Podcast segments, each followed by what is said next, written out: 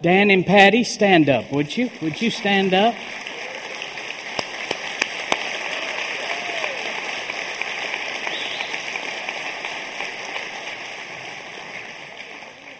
I remember last year we had the big 50th uh, wedding celebration. He said, Well, it's not going to be as big this year. And I said, Well, we're going to have another blowout at 100. He said, Yeah, at 100. So Congratulations. What a dear family. What a godly family. What an example of faithfulness, of God's faithfulness, and a love for a local church. Patty, for over 35 years, led our, our girls' ministry here. She literally poured in and mentored dozens and dozens and dozens of young ladies the Word of God. And uh, Dan has served in just about every capacity.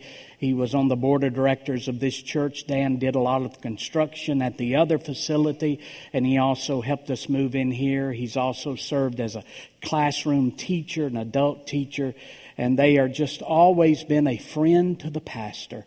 So we uh, we celebrate with you today. Thank you so very much. Um, uh, where's Stephen? Stephen uh, Stephen uh, Willis. Uh, come on up, would you? Stephen, come on up. Uh, we've had over the last uh, several years, we've had several of our young men uh, either go off to the military or be deployed uh, in uh, to different places around the world. And this week, Stephen is being deployed for over a year. He's one of our faithful young men who serves in our ushering ministry. And uh, and we just love him. He's always here, always has a smile on his face. And uh, so we're going to pray for him right now. He won't be back home for over a year. So uh, uh, we just, we're going to miss you. And we're going to pray God's protection. Father, I thank you for young men who are, and women who are still willing to give their life to serve their country, to go to countries and the lands and to a people they've never met and to put their life on the line to, so that we can have the freedom to worship. Now, I'm asking you, you knew this was going to happen before his deployment papers ever came through. You've made a way for him. Now, Lord, protect him. Let the angels of God encamp about him. Give him peace. Give him comfort. Give him assurance. Let him be a witness to everybody he comes in contact with and give his family and his friends and his loved ones a comfort and a peace as he's gone. We are proud of him and we thank you for him. In Jesus' name, amen. Thank you, buddy.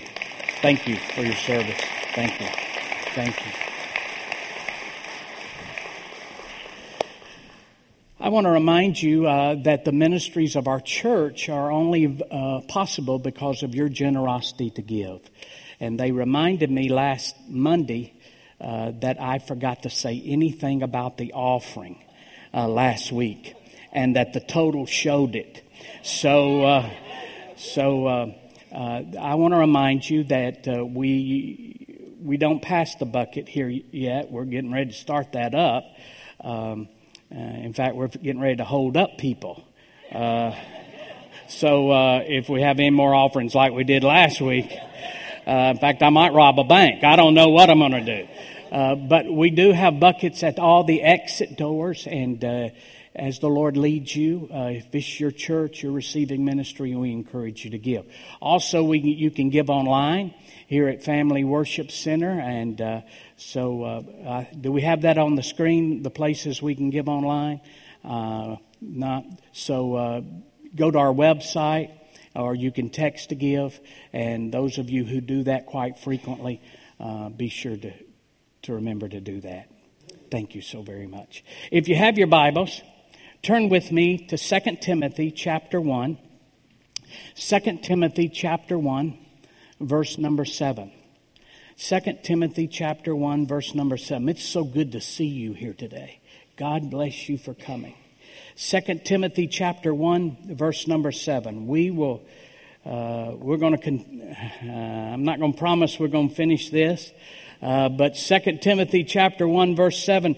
For God has not given us a spirit of fear.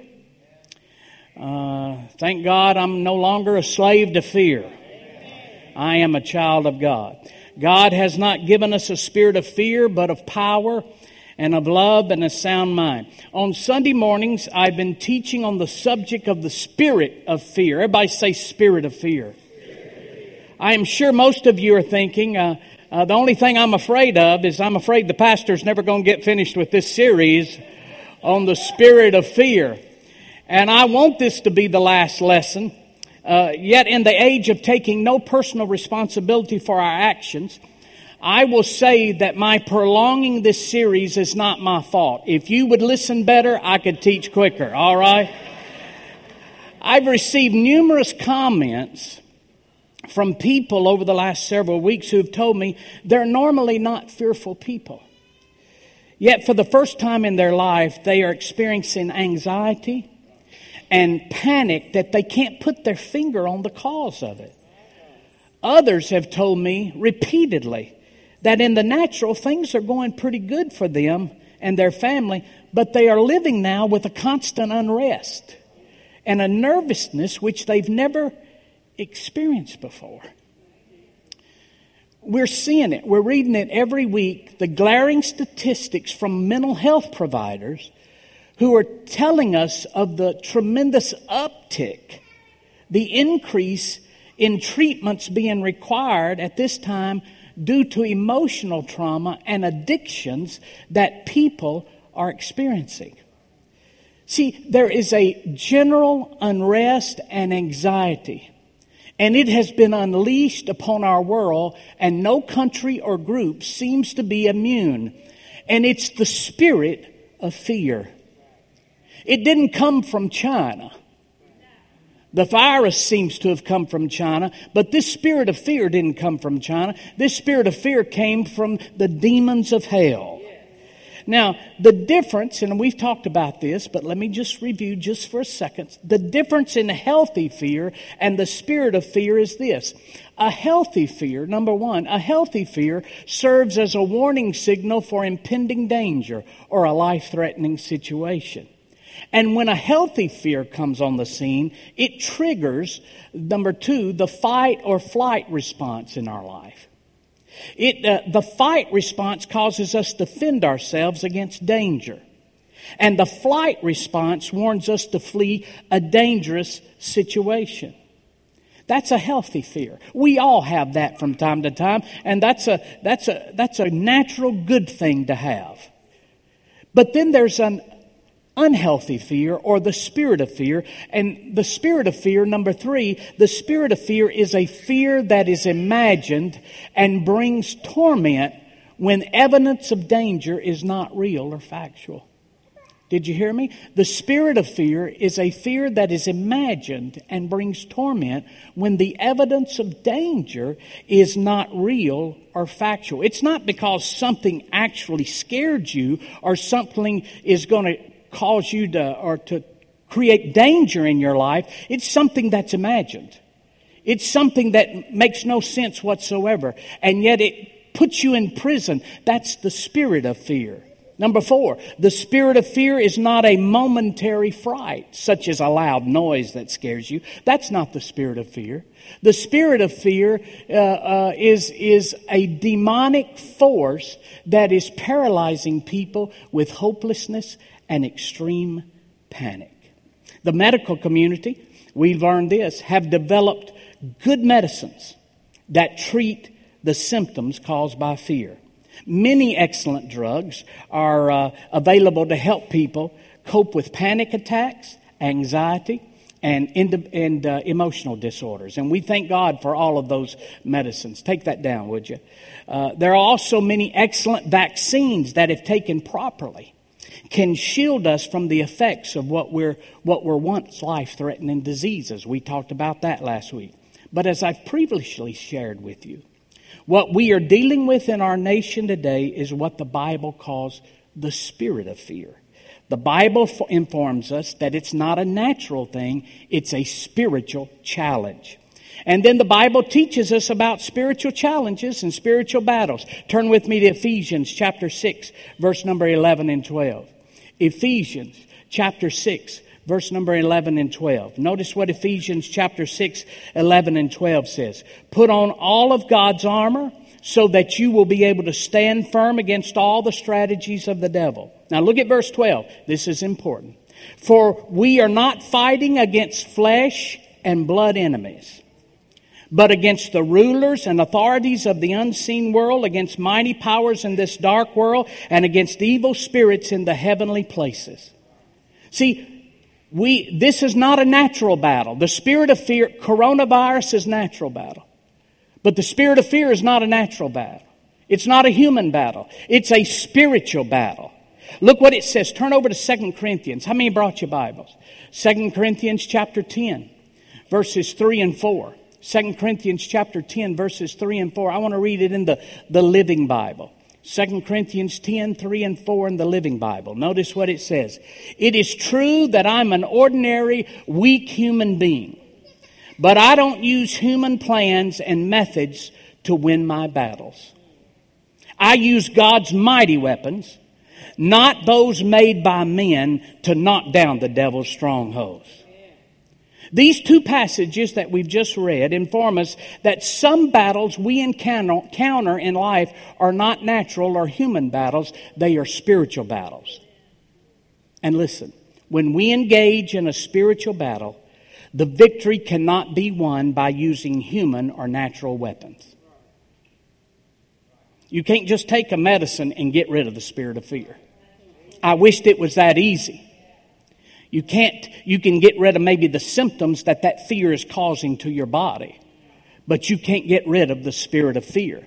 And what happens is, as long as we're dealing with the symptoms and never deal with the root cause, then we will get addicted to the medication. I want you to know God has given us some weapons that are powerful to bring down the root cause, which is the spirit of fear when we are engaged in a spiritual battle, the victory cannot be achieved using human or natural weapons. We must use spiritual weapons to defeat spiritual enemies. And God has told us in His Word that He's given us a vaccine for the spirit of fear. 2 Timothy 1 7. For God has not given us a spirit of fear, but of power, love, and sound mind. Now, I don't want to get bogged down in review. Here's my challenge being a teacher, I get bogged down in review. Uh, and I'll review everything and leave about two minutes to break new ground. Now, that's wonderful because I got something to preach next week. Uh, but you get tired of hearing it. And my wife says, Won't you go and move to something else? I, so I, I, I always try to do what she asks me to do. I take that back. I always do what she tells me to do. So, so we, here's just a, here's just a review. God's vaccine. What did you say? I love you too. God's, I've loved you for 45 years. Now we've only been together for 40 years, but see, I'm led by the Spirit, so I knew five years earlier. See, took me five years to convince a Church of Christ girl to follow me, you know. Uh, when she heard me speak in tongues for the first time, she said, Oh. Uh, God's vaccine for the spirit of fear, number one, is God's power. What well, said, God's not given the spirit of fear, but of power. Now, when we accepted Christ, when you and I, how many of you have accepted Christ as your Lord and Savior? Good. Well, I've got, I, you've got, you've got the vaccine in you. When you accepted Christ as your Lord and Savior, the resurrected Jesus, the devil defeating, death destroying, and fear forsaking power of God came to live on the inside of you. Well, I need somebody to lay hands on me. Well, that's wonderful. We'll lay hands on you. But I want you to know right now, you have the ingredient to overcome the spirit of fear when it attacks your life. You have the power of God. How do I know you have the power of God? Because Jesus lives on the inside of you, and in Jesus resides the power of God. Let me give you a scripture to prove it to you. Turn with me to Galatians chapter 2. Galatians chapter 2. Turn over to Galatians chapter 2. Let's read it from the New Living Translation. Galatians chapter 2, verse number 20. Notice what the Apostle Paul, under the inspiration of the Holy Spirit, so the Holy Spirit said this through Paul, and this is what he tells the Christians at Galatia. He says to them, My old self, everybody say old self. My old self has been crucified with Christ. It is no longer I who live. Now notice this next phrase, but Christ lives in me. You know why you can overcome the spirit of fear? Because the death destroying, devil defeating, fear forsaking power of God is on the inside of you. I know it is no longer I who live, but Christ lives in me. So I live in this earthly body. He says, So I live in this earthly body by trusting in the Son of God who loved me and gave himself for me. Now, let me just take a little side road here and share this with you. There are three things that make us up as individuals. There's three things that m- make us up as unique individuals. Three things. Every one of us, there's three things that make us up. And I'm not talking about in the, the natural, I'm talking about in the emotional and in the spiritual. There's three things that make us up. Number one, it's our identity. Your identity makes you who you are. Number two, it's your story. Your story makes you who you And number three, it's your purpose. There's three things that make us up and who we are our identity, our story, and our purpose. For example, when we meet someone new or introduce ourselves for the first time, we usually relate about our story to confirm our identity. If I'm eating lunch with Dr. Courtney and I'll say, and then somebody comes up, I'll say, uh, Have you met Dr. Mike Courtney? He is the executive director and founder of Branches. He is married to the, one of the best keyboard players I've ever heard. He has three grandsons that are a lot better looking than his two sons. I, I, we confirm our identity by our story. You, you, you'll go to meet somebody you've never met. Somebody introduces you to them and they'll say, This is so and so. He lives here. Or this is so and so. He's the son or the daughter of so and so. See, our identity is often determined by our story. I say it this way I'm a white male who grew up in a very modest family. My father had to quit school in the eighth grade because his parents were sharecroppers and the entire family had to work on the farm to make ends meet. He never made a high wage. When he went to heaven at the age of 81, he was still working and he made $8 an hour. My family wasn't educated or enjoyed worldly prosperity. That's my story. Others will say, My parents were, dis- I came from an extremely dysfunctional family. Or I came from a family of alcoholics. Or my parents divorced, so I grew out, up without the affirmation that a dad offers. Or I was raised in an abusive family, and my story is I have the scars of that emotional and physical abuse. Here's what I've learned over the years many of us allow our story to define our identity. And if your story defines your identity, then your purpose, which is the other thing that makes you up who you are, then your purpose in life will always be a prisoner to your story. Let me repeat that. Many of us have allowed our story to define our identity. And if our story defines our identity, then your purpose in life will always be a prisoner to your story. My dad was an alcoholic. My granddad was an alcoholic, so that means I'm going to be an alcoholic. See, your, your purpose in life, if your story defines your identity, your purpose in life is a prisoner to your story. My parents didn't have much money. I didn't have any opportunity to get a good education. So therefore, my purpose in life is never going to be what I really wanted it to be because of my story. See, as long as our story determines your identity, then your purpose is held prisoner to your story. How many times have you heard or seen someone say, well, I really wanted to do this, but never had the chance, or I, it never was made available to me, or I didn't live in the right place, or my parents didn't give me that opportunity, or I, I did this, or I did that, and I never was able to accomplish what I really wanted to accomplish in life due to where we were raised or how we were raised or the color of our skin or because we were unable to do this or do that, then we think we can never fulfill our purpose. See, there's three things that make you and I up who we are. Our identity, our story, and our purpose. We have allowed our story to define our identity. And our identity in turn determines our purpose. Turn with me to Luke chapter 4, verse number 18.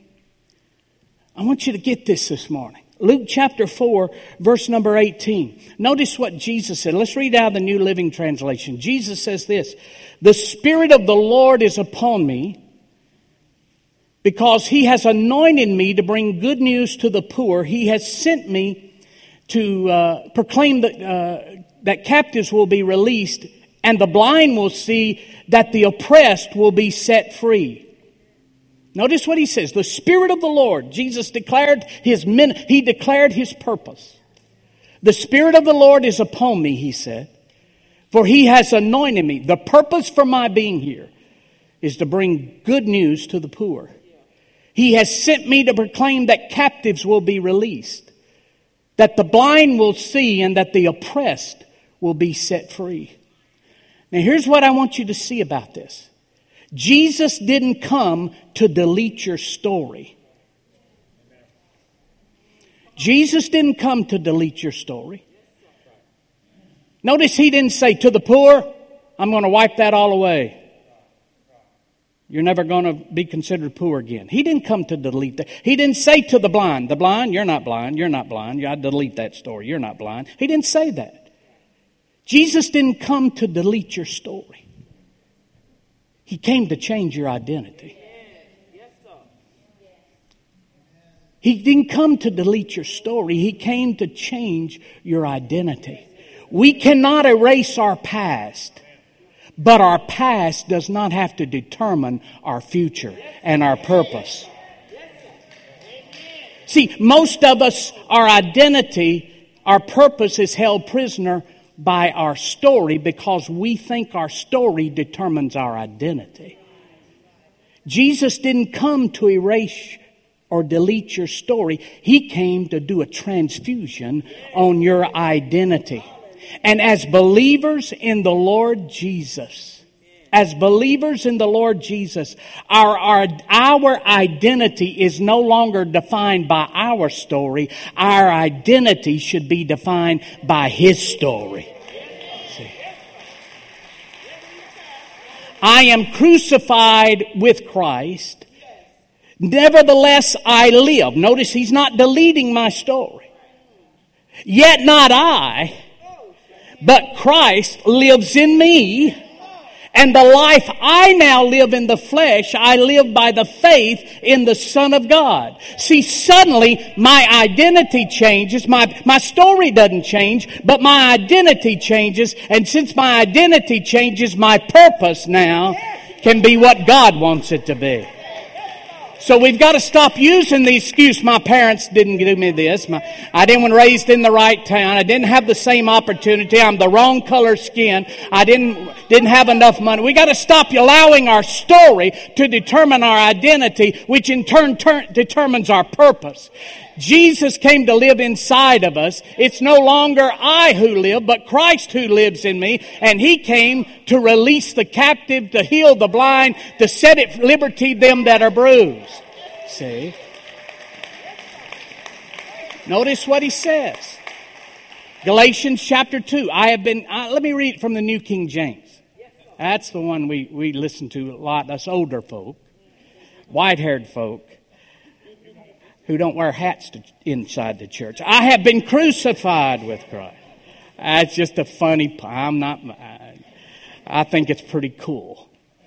I have been crucified with Christ. It is no longer I who live, but Christ lives in me. And the life which I now live in the flesh, I live by faith in the Son of God who loved me and gave himself for me. See, my old man, my old man the person whose identity was formed according to my story, my past, that man has been crucified. Notice what he says I have been crucified with Christ. Who's been crucified? The old man.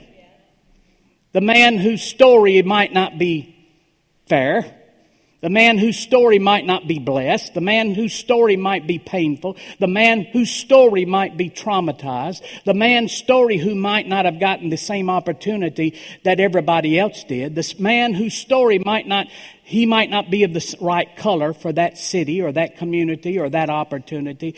That old man has been crucified. He's dead. He's no longer alive. And then he says, The life which I now live in the flesh, I live by faith in the Son of God. In other words, my purpose on earth now is no longer a prisoner to my story. My purpose is possible now because the nothing is impossible power broker lives on the inside of me. Okay? So remember, there's three things that make you up your identity, your story, and your purpose. And many of us are allowing our story to determine our identity. And when our story determines our identity, our purpose is held prisoner to our story. But God didn't come to delete your story. He come to change your identity. And now you have a new identity, which now makes you no longer a prisoner to your story. You become a prisoner to his story. And his story is he spoiled principalities and powers and made a show of them openly. His story is he's been raised up and seated in heavenly places at the right hand of God the Father. That's his story. Now his story becomes your story. Therefore, your purpose can become his purpose. See? Now, let me, when we daily face the struggles and daily keep this consciousness, then when the spirit of fear tries to invade us, we don't cower to its threats. That's what the old man did. The old man that was treated unfairly, the old man that never had an opportunity, the old man who was the wrong color skin for that time, the old man whose family never gave him the education he needed. The old man who didn't know the right people. When, when, when that threat of spirit of fear comes, to that old man, the old man, because he had no confidence, he had no boldness, he thought he was always below instead of above. That's when the spirit of fear attacks you and it drives you in the corner. But you don't have, to, that's not your identity any longer. Okay? We don't cower to its threats nowadays. The man who couldn't because he wasn't the right color or the man who wasn't able to because he came from a dysfunctional family, that woman who couldn't stand up for herself because she was abused, that's the old man. It's a new net game now. I'm not fear's punching bag any longer. The old man is gone. You bullied me long enough, spirit of fear. The new man has arrived on the scene. His name is Jesus. He lives in me and I live through him. Now see, you gotta live with that daily consciousness. See, everybody nowadays is scared of everything. They're scared to go outside. They're scared to, to, to go to the store. They're scared to come to church. They're, it's the spirit of fear. And yes, there is some things that we, a healthy fear that we need to take precautions and be careful and make sure we're doing everything in our power to keep ourselves safe. That's a healthy fear. But this fear that shuts you down, that changes your behavior, that changes your attitude, that causes you to stay up at night and not get rest and causes you to have symptoms in your body of anxiety and attacks. It's time we put a stop to that in Jesus' name. And when the spirit of fear attacks us, we must by faith lean on the knowledge that God's mighty power is resident in us, whether we feel it or not. We have the authority, the a power, the right to act on God's power, and we must be, do it by faith, not by feelings. And this is what I told you several weeks ago. Here's what happens. When fear comes on you, when the spirit of fear comes on us, it, it, it is intimidating. It makes you nervous. You know what it does? It scares you. That's what the spirit of fear does. It scares you. So when you feel that, you feel that, it drives you in a corner. It seek, causes you to seek, uh, uh, seek refuge and to hide. And you don't feel no power. You don't feel the glorious dynamic power of God. Why? Because fear has, has taken over your feelings. And it's by faith that you've got to stand up to fear and by faith, because if you'll start to walk toward fear, fear will stop bullying you and you'll walk right through it. Yeah. I learned years ago that that thing that's causing me to fear, if I would go and face it, fear will bow. But you got to do it by faith. You can't do it by feelings, and that's where most of us miss it. We're looking for the feelings. We're looking to feel power. We're looking to feel energized. We're looking to feel not afraid. Well, listen, when fear hits you, you're going to feel afraid, but you're going to have to face that fear if you're ever going to overcome it. So the vaccine is God's power. Review finished. And since we don't have to clean the sanctuary right now, I can go 10 more minutes. Hallelujah. And the Baptists have just started their 11 o'clock service, so they're not at the restaurant. So we've got a few minutes to get you there, get you out of here, and get you there. God's vaccine for the spirit of fear is number one, power, new territory. Number two, it's a concoction of power and love. For God has not given us a spirit of fear, but power, love, and a sound mind. Turn it 1 John chapter 4. Turn over to 1 John chapter 4. 1 John chapter 4, verse number 18. Notice what it says. Amazing passage of Scripture. There's no fear in love. Sheesh. There's no fear in love. But perfect love drives out fear. Because fear has to do with punishment. One translation says torment. The one who fears is not made perfect in love. Last week, Dr. Mike Courtney passionately reminded us of the only hope for our nation during this unrest, time of unrest, and it's love. God's love in us that motivates us to love one another and serve one another. Didn't he do a phenomenal job last week teaching us the word? Amen. And the Holy Spirit tells us something really amazing.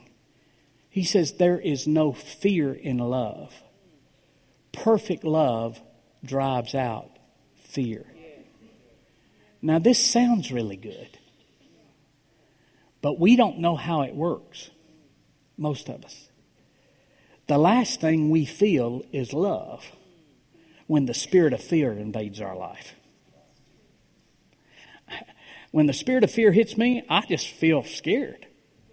I don't feel no love.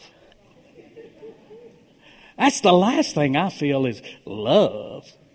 When the spirit of fear, I'll love you tomorrow. I'm how telling that out of here. See, the first thing to understand is the love of God, the agape love of God, is not a product of feelings. Let me, let me, God's love, God's love Agape love is not an impulse based on feelings. It does not run with natural inclinations, nor does it spend itself only upon those for whom some affinity is discovered. You know, we have family, we love our family, we love most of our family members. Why? Because they're family. It's not hard to love your kids. Well, some days it is. But when they're little bitty and they just, they're so innocent and precious, it's not hard to love them. When they get to be teenagers and wreck your car, then you really have to walk by faith when it comes to love. But, but God's love is not based upon because we're family. And it's not based upon because we have similar interests. And it's not based because you like me, therefore I like you. It's not based on that. God's love is nothing like that. The agape love of God is unconcerned with self and concerned with the greatest good of another. And here's, here's the difference between, you know, a lot of people say, what's the opposite of love? Well, hate's the opposite of love. No, it's not. Hate is not the opposite of love. Fear is the opposite of love. Fear is the opposite of love. Fear, listen to this fear feeds an obsession with self. When we are consumed by the desire for self preservation and self vindication, we inordinately fear the things that threaten these goals. God's love in us is the exact opposite of an obsession with self. Agape's love's highest priority is not self, but others. Therefore, love or fear loses its hold on us. See, I'm not talking about romantic love. I'm not talking about eros sexual love. I'm not talking about phileo brotherly love. We're buds, we're brother. I'm talking about a God's love that's only inherent in God that you don't have to work for it, earn it, please Him, or do anything to get it. He just loves you with an everlasting, unending, never tiring, unrelenting love.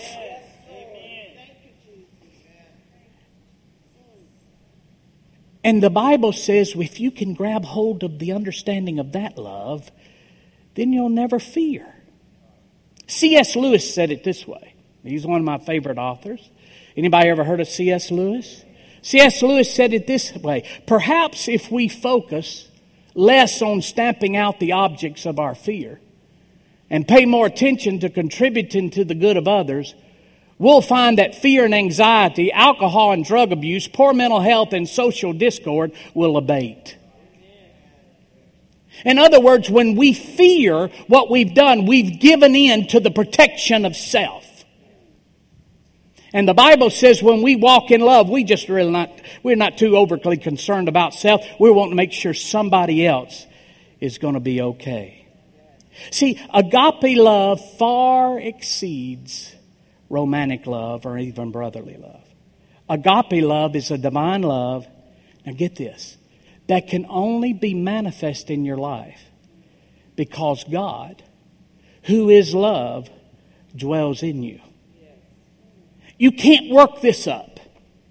You don't work agape love up.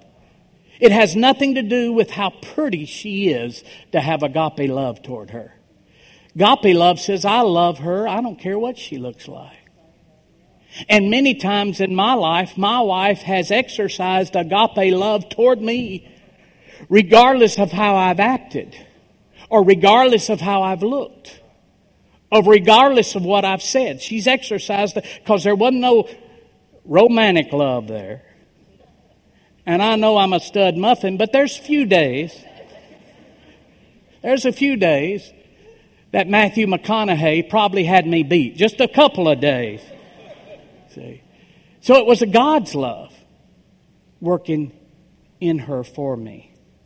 Once again, just like the ingredient of God's power can only be activated by faith, the ingredient of God's love is only activated by faith. When the spirit of fear attacks, the last thing we feel is love. We feel threatened. We feel frightened. We feel panic. We feel extreme nervousness and anxiety. So we must understand this verse of scripture. This has got to be your verse when you're dealing with fear. Turn to 1 John chapter 4 verse number 16. 1 John chapter 4, verse number 16. Look what it says in the New Living Translation. 1 John chapter 4, verse number 16. It says, We know how much God loves us. Now, let me ask you a question. Do you really know how much He loves you? Is it a revelation to you? Is it an understanding that you breathe and live and quietly know every single day. John said, We know how much God loves us. And we've put our trust in His love. See, when you give in to the spirit of fear, you put your trust in, in all the things naturally that tells you if you do this, you won't get, this won't happen to you. But when you put your trust in the love of God, you, when you know how much He loves you, you just put your trust in Him. You put your trust in Him. See, love cast out fear. I saw this uh, years ago. I'd read this verse for years, preaching it as a young preacher boy. And, uh, I, you know, you can read anything in the book and preach it and make it sound good honestly. But I never, I didn't really, I knew in my heart, I, I don't understand. There's no fear in love. Perfect love cast out fear. Perfect love cast. I, I knew that theory, theory, in theory, but how does that work? Perfect love cast out fear. Because when I fear, I don't feel no love. See, I, it's all on feelings. I had a couple come to me years ago, and they said, Pastor, we have a 11 year old boy, and uh, he's he's he's dealing with fear. I said, well, okay, uh, bring him in here. We'll pray for it. I said, well, you've done that. I said, oh, and uh, he said, but he's to the point it's growing. I said, what fear? She said, yeah, the fear is growing. Now he won't he won't even sleep in his own bedroom at 11. And I said, Well, just threaten him, lock the door, and make him stay in there. see, that's the way I was raised. But see, fear is not overcome with intimidation or threats or condemnation. Those come from the same author. See? Uh, and they said, uh, in fact, now he makes us turn all the lights on in the house at night. I said, Well, just give him a break. When he goes to sleep, turn them off. He said, Well, he'll wake up. And then he goes and turns in all off the light. We wake up in the morning, all the lights are turned up. Says he won't even he he he won't even come in from the garage in the dark at night and go in the house. And says it's it's really starting to be a problem. And you know, can I tell you, as a young pastor, I, I didn't have, I said, well, there's no fear in love. You know, I, I knew it theoretically. But I said, well, I'll pray for you. you know, can I tell you something? Can I just be real transparent with you? When a pastor, all he says to you is, I'll pray for you. You know what he's saying? I really don't know what you're dealing with here. I don't have no experience with that, but I can't help you, but maybe God can. That's literally what he's saying.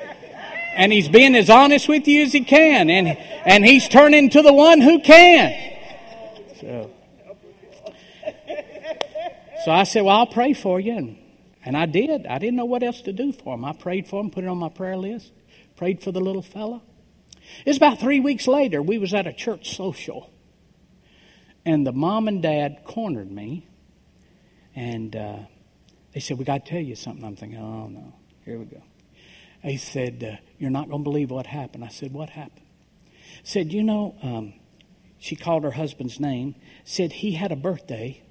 We're going to have a birthday party for him on a Monday night, just, just our family. And our son, the one who was bound by fear, uh, who was scared of the dark, wanted to get his daddy a pocket knife that him and his daddy went and looked at when they were out just looking one day. And his daddy said he like that pocket knife in the cabinet. And, and our boy remembered that, and he asked me if he could get his daddy that pocket knife. He took his allowance money, had been saving it, and he wanted to buy his daddy that pocket knife. And uh, I said, Sure, you can. So we went to the store on Saturday, birthday parties on Monday night. We went to the store on Saturday. His daddy was working that morning. We went to the store, and I let him spend his money. He bought that pocket, knife for his day. He was so excited. He wanted to give it to him Saturday night. I said, no, it's birthday party's Monday night. He wanted to give it to him Sunday so he could take it to church. He said, no, the birthday party's Monday night. So he just, when can I give it to him? Said, we can give it to him on Monday night. He said, on Monday night, me and him are at home waiting for dad to get there. And uh, it's already dark outside. And dad pulls into the garage in the dark and we're inside. And when he walked from the garage into the to the house through the kitchen, we are there with the candles on the cake lit and, and some stuff on the walls and we, happy birthday, happy birthday. And he said we the dad was surprised and he was shocked and and uh, all of a sudden I said to my son, I said, give your dad your present. And he looked around on the table and Ran back to his bedroom, couldn't find it. Came and said, Mom, where is it? And she said, Immediately I remembered that we'd left it in the car. And the car was in the driveway, and the car was in the dark.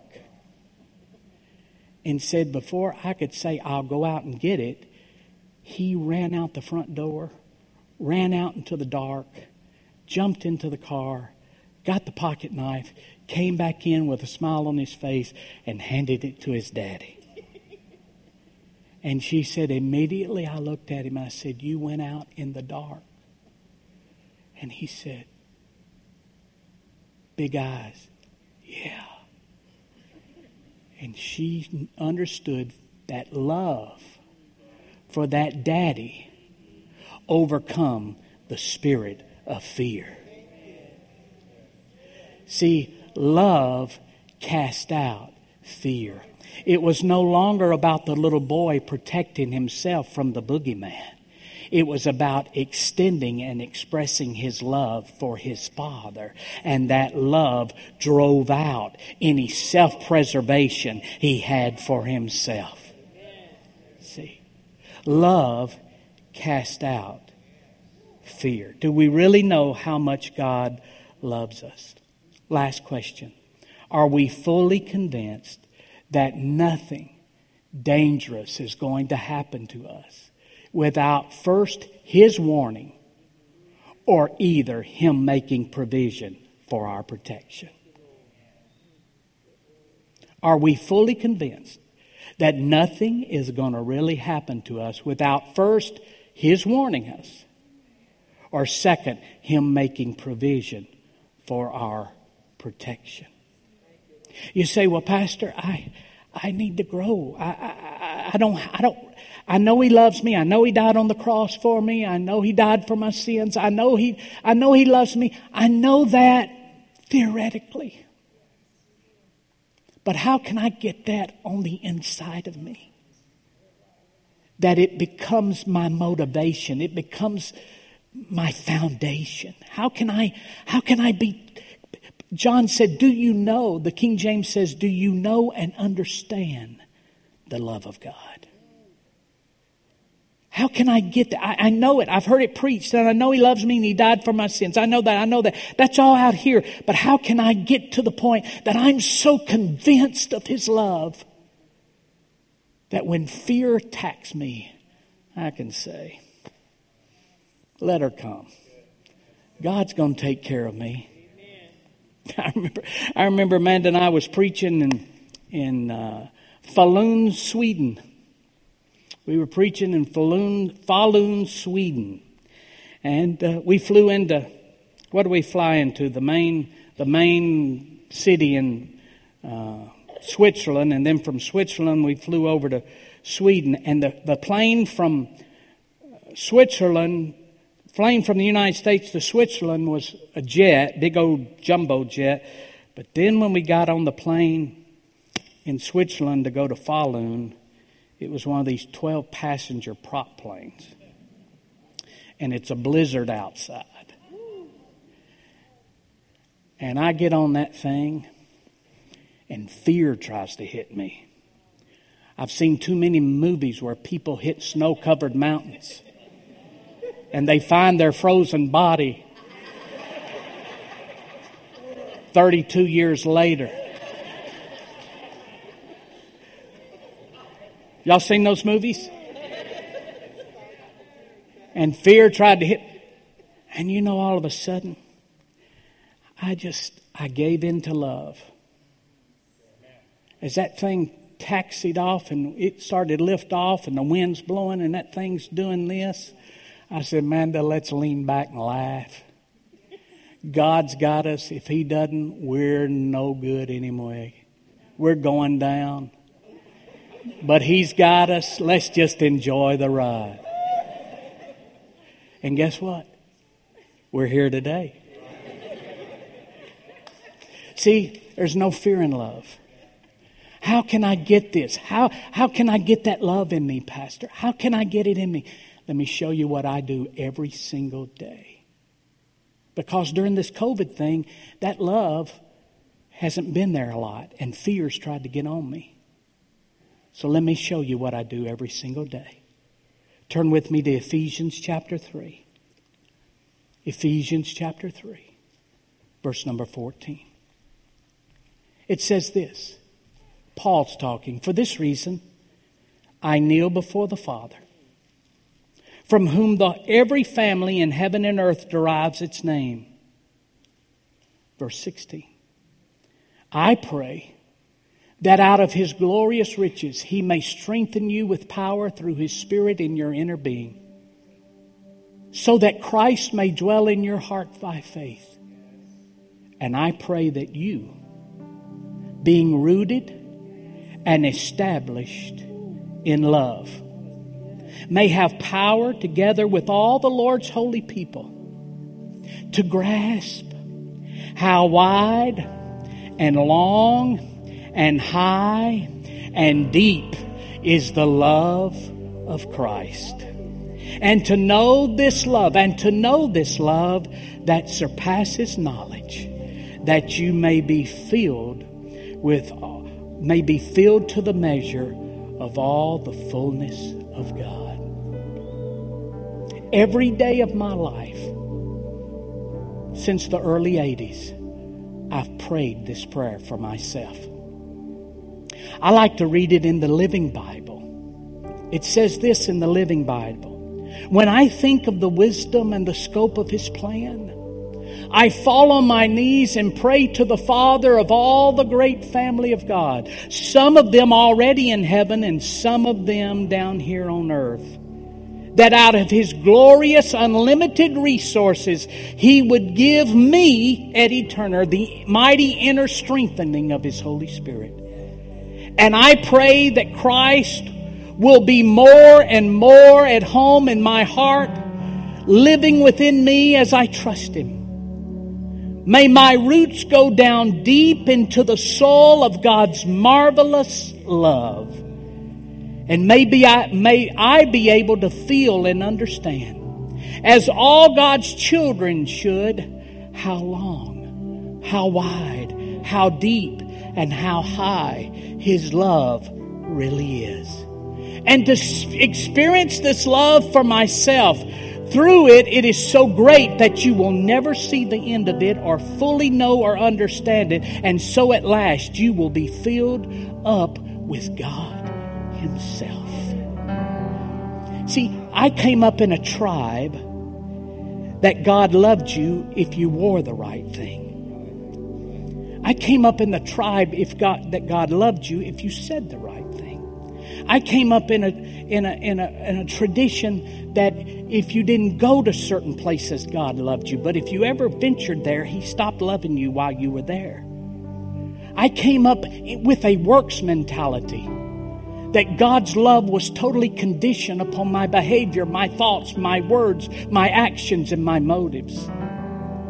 It wasn't until I went to a Presbyterian seminary in Memphis, Tennessee, that they gave me the revelation. They opened my eyes to the revelation that God loves you regardless of what you say, regardless of what you do, regardless of how you act. His love will never, nothing can ever separate you from the love of God.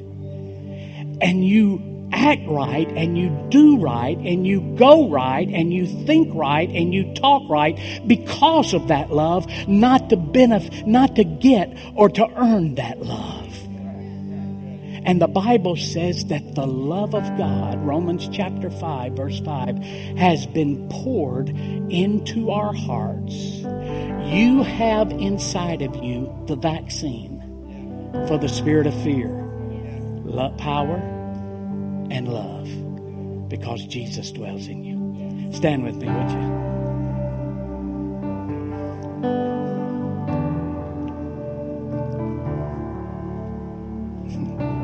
That's the only good thing the Presbyterians taught me. But I got that. You're here this morning, and uh, I'm supposed to pray for the sick here. We're going to dismiss, but uh, I'm supposed to, if you're sick in your body, I'm supposed to pray for you. Uh, so I want to pray for you. So I want you to know if you're sick in your body and you don't mind hands being laid on you, won't you just come up here and Amanda and I and Pastor Bryce and Sarah, we're going to lay hands on you and pray for you. But if you're here this morning also and you're struggling with your identity and you're struggling with fear, or maybe you're here this morning and never accepted Christ as your Lord and Savior, and you would like to. You've never personally invited Him into your heart. You might know about religion, you might have family members who are Christians, but you've just kind of stayed on the edge and watched. But something's been pulling you to Christ. Something's pulling you, and you know now's the time to accept Christ as your Lord and Savior. If you'd like to pray and ask Christ to come in your heart, I'd like to pray with you right now. We won't make a big deal of it and embarrass you or anything. Just lift your hand. Just lift your hand. Anybody here want to pray and ask Christ to come in their heart? Anybody here, Pastor? I've been waiting. And now's the time for me. Anybody here? All right, if you want prayer for any other thing after we pray this prayer of dismissal, you come and stand up here. Our ushers will help you, and, and we'll, we'll just pray for you one at a time. If you're visiting with us today, take that little connection card. It's in the back there. And, and take it right back there to that table right back there in that back corner, uh, your right back corner. And there's a young man back there and his wife, and they'll be happy to give you a special gift, our way of saying thanks for coming. For those of you who leave to this your church home, don't forget your church when it comes to your tithes and offerings today as you leave. Father, no evil shall befall these precious people. This plague of coronavirus, it cannot come near them. To their children, their grandchildren, their home, their work. And Father, the angels of God encamp about them to keep them in all their ways. And they're going to be blessed and highly favored this week. In Jesus' name, amen. God bless.